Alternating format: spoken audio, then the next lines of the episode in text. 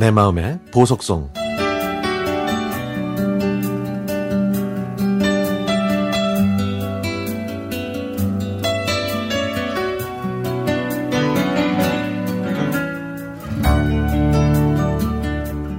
31년 전인 1990년 5월에 있었던 국수에 대한 추억이 떠올라서 이곳에 한번 풀어보려 합니다. 대학교 1학년을 마치고 휴학해서 군에 입대하기 전까지 이런저런 아르바이트를 하던 시절이었습니다. 서울시청에서 임금 실태조사, 영어 과외, 호텔 샹들리에 교체 같은 여러 가지 일들을 하던 저는 일주일 정도 공사 현장에서 일을 했는데요. 그때 참 황당하면서도 서글펐던 사건을 겪었습니다. 그날 고된 일을 끝낸 제 몸은 그야말로 천근만근이었습니다. 설상가상으로 집은 또 너무 멀어서 허기를 참기가 정말 힘들었죠. 일단 저는 눈에 보이는 포장마차로 들어가서 바지 주머니에 오른손을 찔러 넣고는 그날 일당으로 받은 지폐를 쥐락펴락 하면서 그 중에서 가장 저렴한 멸치국수를 주문했습니다. 옆 테이블에는 꼼장어와 연탄에 구운 돼지고기를 안주 삼아 술을 마시는 아저씨 세명이 있었는데요.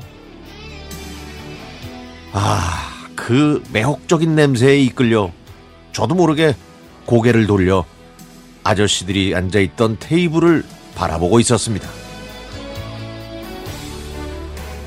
곧이어 제가 주문한 국수가 나왔고 저는 허겁지겁 국물까지 깔끔하게 해주었죠. 다 먹고 나니까 갑자기 허전함과 허탈감이 파도처럼 밀려와서 한동안 하늘을 멍하니 쳐다보고 있었습니다. 허름한 옷차림, 봄볕에 검게 그을린 얼굴에 살도 별로 없어서 어, 마치 동남아에서 온 불법 체류자처럼 보였는지 옆 테이블에 앉아있던 한 아저씨가 다가와서 저에게 말을 걸었습니다. 한국 생활 많이 힘들지? 그래. 잘 참고 돈 많이 벌어서 고향으로 무사히 돌아가. 아, 물론 그 아저씨가 오해한 거지만 아니, 그 순간이 무척 어이가 없었고요. 기분이 좀 언짢더라고요. 그래서 저는 말없이 지갑을 꺼내 그 안에 있는 제 주민등록증을 아저씨한테 보여줬죠. 그랬더니 하 참 아저씨가 이렇게 얘기하는 거예요. 야 이거 말이야 이거 기가 막히게 위조를 했네. 아유 어여 집어넣어 경찰한테 잡히기 전에.